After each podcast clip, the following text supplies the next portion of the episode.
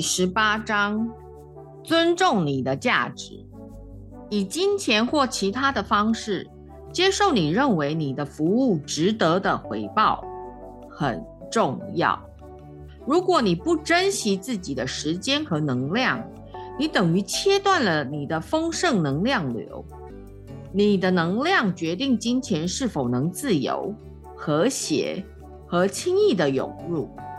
打开金钱能量流的方法很多。当你做的事让你和别人感到荣耀，当你接受你值得的事物来回报你付出的时间与服务，就自然的创造了顺畅的金钱与丰盛流动。许多人对他们的服务报酬或交换感到失望，因为。他们不清楚自己的服务价值何在，他们希望其他人能看出他们的价值，并给他们更多。许多人希望他们能和加薪，或希望客户给他们更多的报酬，即使他们从未表明他们的感受。当你珍惜你的服务，别人也会这么做，为你的时间定出价值。决定什么收入或交换对你而言有意义，不依赖别人为你做决定。重要的是，你和付你钱的人都觉得合理。每个人都希望得到公平的交换。你们很多人说薄利多销。确定你不是经常把价钱砍杀到低于你觉得你的服务应有的价值之下。如果降价让你不舒服，你是在用两种方式阻绝你的金钱能量流。首先，可能会有一股愤慨或不平的感觉，即使很微小。都将阻挡金钱回流向你。第二，你在告诉你的潜意识，你的工作不值得那么多，而它就将停止为你带来机会。学习接受你的价值，更爱自己一点。我明白并以我的价值为荣。如果你经营你的事业，拥有两个付钱时肯定你的服务价值的客人，剩余四个不这么认为的客人。当你为你所做的事接受公平的价值回馈，你对自己的感觉会很好，你会充满热情。一个散发热情、丰盛、成功气息的人。会比一个感觉卑微、空虚和挫折的人更有服务效率。下决心，你要接受值得的报酬，别担心提高价钱，或这样会无法创造足够欣赏你价值的客人，让你面临破产。那些为了反映价值而提高价钱的人。很少流失客户，他们经常发现，他们拥有更加提振的热情和兴奋感，能提供客人更好的服务。不管你是否提高价钱，要确定你提供的是最好的服务，让他们的金钱获得很好的价值。如果你是寿星阶级或收取酬金的人，你收到你认为值得的金钱吗？你希望什么样的收入呢？你想要什么样的福利呢？为了赚取加薪，你可能需要为公司付出更多，在某方面提升你的技能，或提供额外的服务。你要变得更主动积极、自动自发的工作。在人们提出要求之前，就设想和满足他们的需求，尽力做好一切。如果你已经做到这些，而仍然没有得到你觉得应有的报酬，下决心你会得到。在月历上标注你想要收到加薪的日期，不要等别人给你钱，这样你是把命运交到别人的手上。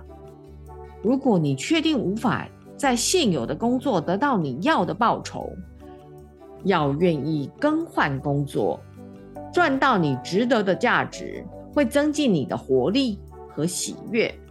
那对你周围的人而言，是一份好的礼物。最重要的回报之一是明白你正在为社会做出有意义的贡献，你帮助人们创造更好的生活。许多人选择投入不赚钱，却能帮助世界更美好的工作。如果你做的是社区服务，或选择投入收入较不丰厚的工作，你收到的可能是比其他获利的工作更多的非金钱收益。当你对世界做出有意义的贡献，那些回送给你的能量将胜过金钱回馈，因为它让你的灵性成长，心门打开，增加慈悲心。并活出有价值的人生。在这种情况下，尊重你的价值，意味你确定把时间花在能创造最大效益的地方。你用你创造的益处和对社会与人们生活造成的改变来衡量你的价值。你们有些从事心灵咨商或疗愈工作的人，对于运用灵性天赋收费。是否为灵性的行为感到疑惑呢？每个人拥有的天资都属于灵性的天赋，美妙的歌声、数学天才或写作能力。农夫种的食物是来自大地的礼物，而我们用金钱交换他们的劳力、时间和努力，让我们能用金钱买到食物。人们付钱来交换你贡献天赋所花的时间、精力和能量。如果你有每月开销要支付，你需要人们以金钱的方式支持你。即使你不需要钱，你仍然会想为你的服务要求一些回报，因为他们若没有对你回馈，就无法完成能量的流动。回报可以很简单，像是对你的天赋表示感谢，用它来改变自己的生活，或花点时间帮忙你一些事。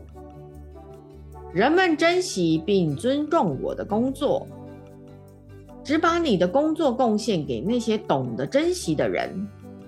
如果你为一个不珍惜你工作的雇主服务，你在破坏你的自信。换工作以前，问问自己是否相信你是有价值、值得珍惜的人。你的服务十分重要。然后看看你要从眼前的情况学到什么。一旦你了解自己正在学习的课题，以及创造你的现况的信念是什么，你会找到尊重你的工作，甚至你现在的雇主也会越来越尊重你。如果你的老板不够尊重你，你也许会有许多重视你的客户或接受你服务的人。你可以衡量你为人们创造的好处是否比你在公司没有受到你要的尊重来的重要。重点是那些你工作的对象、你的客户、消费者、企业或个人。能够用你的服务为他们的生活带来好处。如果你没有收到应得的收入，又不认为你的工作能创造有意义的贡献，那么你可能需要花一些功夫，培养尊重自己的价值和时间的内在品质。替那些不珍惜你工作的人服务，会增加你对自我价值的怀疑，阻断你的能量流。限制你的丰盛。有个画家决定为朋友画一幅肖像画当做礼物，他知道这个朋友的想法很负面，总是抱怨连连，而且不快乐。他以为送一幅画给这位觉得自己长得不够好看的朋友，会对他有帮助。他想用这幅画让他知道，他其实是多么光芒四射、美丽动人。这真是一件很花时间和精力的工作，因为他只能在晚上孩子们睡着之后作画。几个月后。他完成这幅美丽的画像，并将它装框裱背。他的朋友用惯常不知感谢的态度收下这礼物。他觉得这幅画一点也不像他，最后决定根本不把它挂出来。他周围的每个人都很喜欢这幅画，认为他十分传神。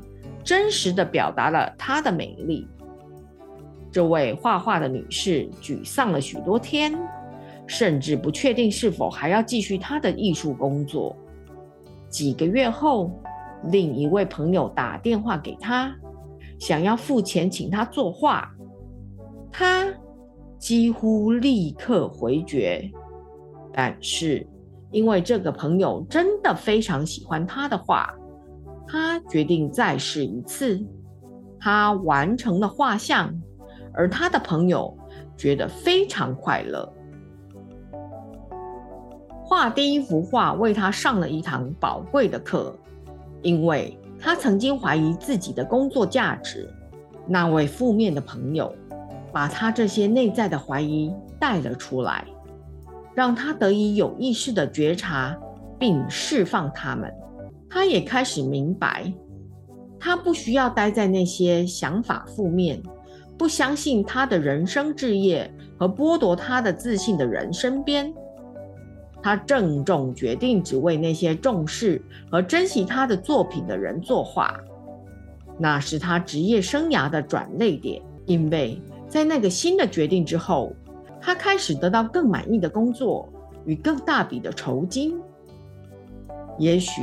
你曾经做过不被欣赏的工作，而觉得自己没有价值，那个经验或许是一个转泪点，让你开始能珍惜你自己和你的工作，只服务那些珍惜你和用得上你的服务的人。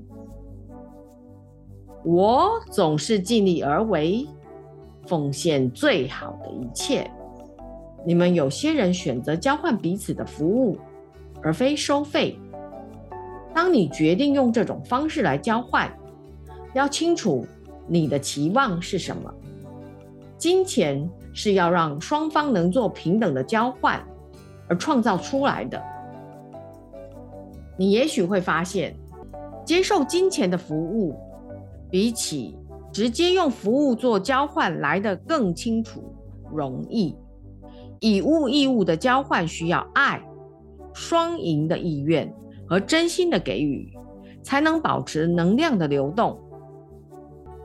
如果你和别人直接交换东西或服务，你会希望找到一种双方都能同意的方式，为你们的交换创造清晰和充满爱的能量流动。